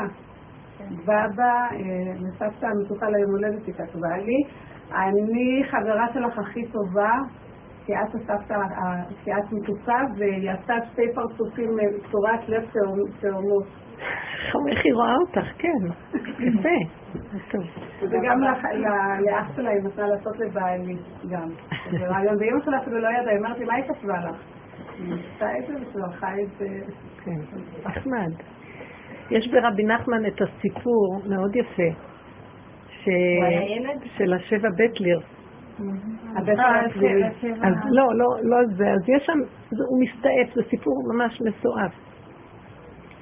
אז אה, בא איזה אחד שמספר, אה, באו עכשיו קבוצה של זקנים, והם היו צריכים להוכיח מי יותר זקן, מי יותר מבוגר מכולם. אז איך הם הוכיחו? כל אחד אמר, אני יותר ותיק כי אני זוכר איך שנוצרתי. ואחד אומר, אני זוכר איך שעוד לפני שנוצרתי. אחד זוכר איך שעוד לפני, שרק הכינו את המצב שלפני היצירה. ועד שבא אחד, אז כולם היו אומרים, אה, זה יותר זקן מזה, כן? הייתה מועצת החכמים, וכולם אמרו, נכון, זה יותר זקן, כי הוא זוכר יותר. בא אחד ואמר, אני יותר זקן מכולכם, למה? כי אני לא זוכר כלום. ואז כולם הסכימו שהוא באמת הכי זקן. אז הוא החכם, הוא הזקן היניק. יניק זה יונג, כן, הצעיר. הוא הכי צעיר. בעצם ככל שיותר זקן הוא יותר צעיר. וזה הגילוי האלוקי. אה, אין סוף, אין סוף לאחדותו. אחד ואין יחיד לייחודו, אין סוף לאחדותו. הזקנה והצעירות זקנה ושחרות. וזה יפה, יש לנו את הפיוט הזה של אה, אבן גבירול, אה, שאנחנו אומרים, שיר הייחוד. היום זה ראש חודש? כן, היום ראש חודש, כן. אז בזה באמת נסיים. מכל המוות וכל התחייה. אה, אולי נקרא את זה שיר הכבוד. כן, כן. מאוד יפה של הרב אבן גבירול. עניים זמירות ושיר מארוג, כי אליך נפשי תהרוג. טוב, זה ארוך. נפשי חמדה בצל ידיך לדעת כל מדי נפשי חמדה בצל ידיך לדעת כל רע סודיך, מדי דברי בכבודיך, עומד ליבי אל דודיך. על כן אדברה בך נכבדות ושמך אכבד בשירי ידידות. אסף כבודך, לא ראיתיך, אדמך, אכנך ולא ידעתיך. אני, אני, אני מדמיין, אני לא יודע מי אתה. ביד נביאיך בסוד עבדיך, דימית הדר כבוד עודיך. נביאים מספרים לנו עליך. אבל גם כל, אין, שני נביאים מתנבאים בצורה אחת. כל אחד רואה את זה אחר, יש אחד שרואה אותו זקן, אחד ראה אותו צעיר, אחד ראה אותו בחור, אחד ראה אותו... כל, כל אחד, אה, כן, מרכבה, הרים, אה, חיות, כל אחד רואה בצורה אחת. גדולתך וגבורתך כינו לתוקף פעולותיך. זאת אומרת, אנחנו רק רואים לפי הפעולות של העולם, אנחנו יכולים להגיד, זה הפעולות שלך, אנחנו לא יכולים לדעת מי אתה באמת. דימו אותך ולא כפי ישך, וישבוך לפי מעשיך. רק לפי המעשים אנחנו יכולים, אנחנו לא יכולים לדעת מי. אם שילוך ברוב חזיונות, הנך אחד בכל הדמיונות. והחזיונות של הנביאים, כל אחד והחזיון שלו, אז בסך הכל אתה אחד בכל הדמיונות. ויחזו בך זקנה ובחרות, אתם רואים? הוא שיער ראשך בשיבה ושחרות. ההתחלה והסוף תמיד זהו כולל הכל, ואין זקנה ואין צעירות. ולא... זקנה ביום דין ובחרות ביום קרב, כי איש מלחמות ידיו לא רב. מאוד יפה. אתם רוצות שנמשיך? חבש כובע ישועה בראשו, שיעה לו ימנו זרוע קודשו, תללו אורות ראשו נמלה קבוצותיו רסיסי לילה. את רואה? דבר והיפוכו, תללי אורות ראשו נמלה, הקבוצות שלו רסיסי לילה. מתפאר בי, כי, כי היום והלילה זה, זה התחלה וסוף של השם, אבל שניהם אותו דבר. למה אנחנו מפחדים? בלילה יש יותר פחד, כאילו אין אור. זה דמיון הכול. אתפאר בי כי חפץ בי, והוא יהיה לי לאתר את צבי, כתם טהור פז דמות ראשו, וחוק על מצח כבוד שם קודשו. וכן הולך אבות צבי תפארה, ומטו לא יתרע עטרה. מחלפות ראשו כי בימי בכורות, קבוצותיו טלטלים שחורות. נווה הצדק צבי תפארתו, יעלנה על ראש שמחתו. נווה הצדק זה ארץ ישראל, ירושלים, בית המקדש. סגולתו תהיינה בידו עטרת, וצניף מלוכה צבי תפארת. עמוסים נשאם עטרת עמדם, מאשר יקרו בעיניו כבדם. זה הצדיקים. פארו עליי ופארי עליו, וקרוב אליי בקוראי אליו. איזה יפה, קרוב אליי בקוראי אליו. אבל כשאני קורא קרוב אליי, מה שקרוב אליי, ואני קורא אליו, הוא שומע לי. אתם רואים? פארו עליי ופארי עליו, וקרוב אליי בקוראי אליו. הוא קרוב אליי כשאני קורא, קורא ממציאותי, אז הוא קורא, אני קרוב אליו. צח ואדום ללבושו, אדום פורה בדור חוב בבוא מאדום. זה הנקמה שהוא יעשה באדום לעתיד לבוא. קשר תפילין הראה לעיניו, תמונת השם לנגד עיניו. רוצה בעמו ענבים יפאר. אוהב את הענבים, את הקטנים. יושב תהילות בם להתפאר, דווקא בקטנות, זה השכינה.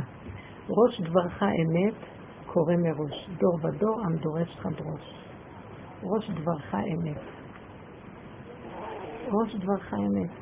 האמת שהיא מארץ תצמח היא בעצם הראש. הכל הפוך. שיט המון שירי נעליך ורינתי תקרא ולך תהינה תהילתי תהינה לראשך עטרת ותפילתי תיכון קטורת תיקר שירת רש בעיניך כשיר יושר על קורבניך. ברכתי, תראי איזה יופי, תיקר שירת רש. אנחנו צריכים לבוא אליו כראשים ודלים. אנחנו גם כן באים בסליחות, אומרים, באנו אליך כראשים, לא ראשים. כי אנחנו לא יכולים להגיד שאנחנו ראשים, ישר אנחנו גנובים, מה ישר אני אני חושב שאני עוד איזה רע. אני עוד משהו, שאני גם... אז הוא אומר ש, שאנחנו נבוא לפניו בצורה של ענווה, אז זה יהיה כמו השיר על הקורבן. הענווה זה קורבן. הוא רוצה את זה, הוא לא רוצה את הגדלות. גאווה, שנאה, כעס. ענבים ענבים הגיע פעם ממש, נכון. ברכתי תעלה לראש משביר, מחולל ומוליד צדיק כביר. ראש משביר זה כאילו ארי חנפין שהוא הוליד את הזעיר אנפין שזה השם אלוקי ישראל. אנחנו היום עובדים ברמה של ביניים, אנחנו לא קשורים עם האור של האור הגנוז, אנחנו קשורים עם האור של התורה בגלות, זה אור הגנוז. אור הגנוז, מאוד יפה. ממש, יפה מאוד. ובברכתי תנענה לי ראש, ואותה קח לך כבשן עם ראש. יהיה רב נסיכי עליך, כי נפשי תערוג אליך. לך השם הגדולה והגבורה והתפארת והנצח ועוד, ככל בשמיים וארץ, לך השם הממלכה והמתנצל לכל לראש. מי ימלל גבורות השם ישמיע כל תהילתו. אף אחד לא יכול. אין. אין להכיר, אין, אין לדעת, אין. זה... לא יכולים. אבל לפחות כל אחד בקטנה של עצמו להגיע ליסוד התאומי. ולעשות מהעולם קצת הבל. יותר מדי אנחנו מחשבים את העולם. כאילו העולם שלנו, ומה נעשה, ומה עם החיים שלי, ומה יהיה. מזעזע. אני ראיתי את זה אתמול, איך שעוד פעם חזר המוח של העמלק להשקיף. הוא המשקיף. וישר נהיה לי כאב. זה החיים שלי. וככה, מה זה? הוא אומר, וכל זה אינו סובל, זה קליפת ענן שעכשיו אתם, זה ארץ והוא מתלונן וממורמר. כן, הוא מתלונן וממורמר כל הזמן. כל זה לא סובל. אז צריך להיזהר מזה. קטנות וראש באדמה וכל נשימה ויותר כלום, ולא לעשות חשבונות בשום צורה. אם אפשר לעבוד למקום הזה, זה... צפצפי עליה, אבל הצדיק לא תצפצף על הצדיק, על המחשבה שלך שעשית מהצדיק, הבנת? זה המקום שאת צריכה מאוד מאוד לעשות אותו עניין. כי אחרת את במצב מפחיד, נכון? מה חשבת? כן. רק שנייה, בוא ניתן לה כבוד רגע. כן.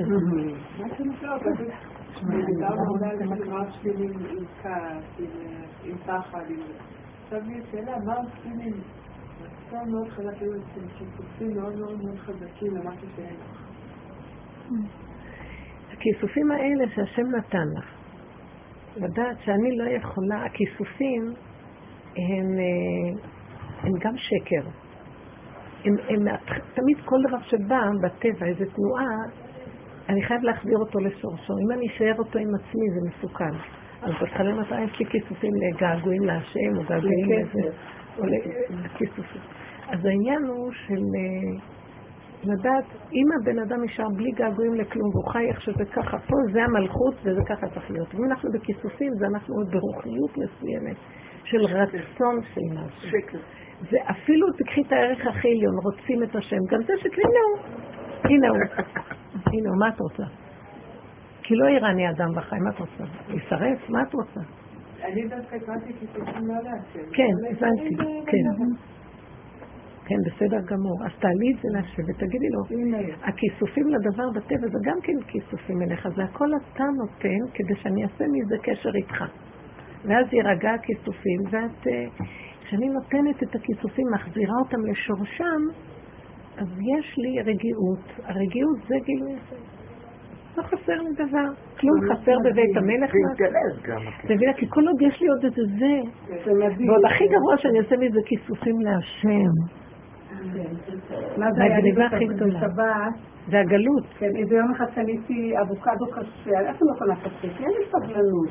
אבל לא יודעת למה, קניתי והכנסתי את זה למגירה שם בין המשפחות שלי, שכחתי מזה. בשבת הייתה הנכדה, עם עוד נכדים וזה, וילדה בת 12, אז היא היא מכינה תעודה שלישית סלט, היא אומרת לי, בבא, אני אעשה סלט וזה. אחר כך היא אומרת, בבא, יש לך אבוקדו? אצלנו בשבת תמיד יש אבוקדו. אז אמרתי לה, לא, אין לי, לי אין, לא יודעת, היה לי כזה, זהו. ואז, איך שהיא אמרה לי את זה, אני הולכת לחדר שלה, ופתאום. במחשבה, יש שם אבוקדו במגירה, שכחתי מזה. הלכתי למגירה, חיפשתי, לא הייתי רואה את זה, זה היה שם מתקלקל אולי, ואיזה אבוקדו לאכילה ככה טוב. וזה, ואמרתי, התרגשתי כזה, אמרתי לה, הנה, השם כבר הכין לך אבוקדו לפני שבוע, שהלכתי איתו כאילו, נכון. זה. מרגש. את רואה, הוא הכין לך, את רואה? שומעת?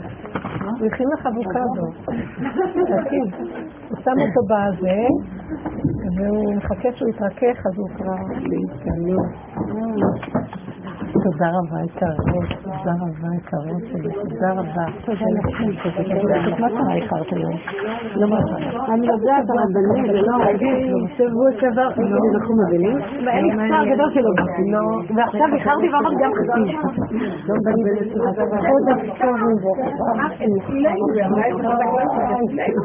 תודה לכם. אמרתי לה ככה, תראי, לפני תודה רבה רבנית, קנה לך תודה, הם אמרו שתביא לך מכתב. קודם הם לקחו את הרחמים. אם זה לא עובד זה היה בזבל, אבל אה, זה היה בסדר, נכון? נקי והכל. כן, מאוד יפה גדול. כן, כן, יופי. כן, שמו אותו בפנימייה ומשתמשים בו. לי, השתמשו. תודה רבה. Thank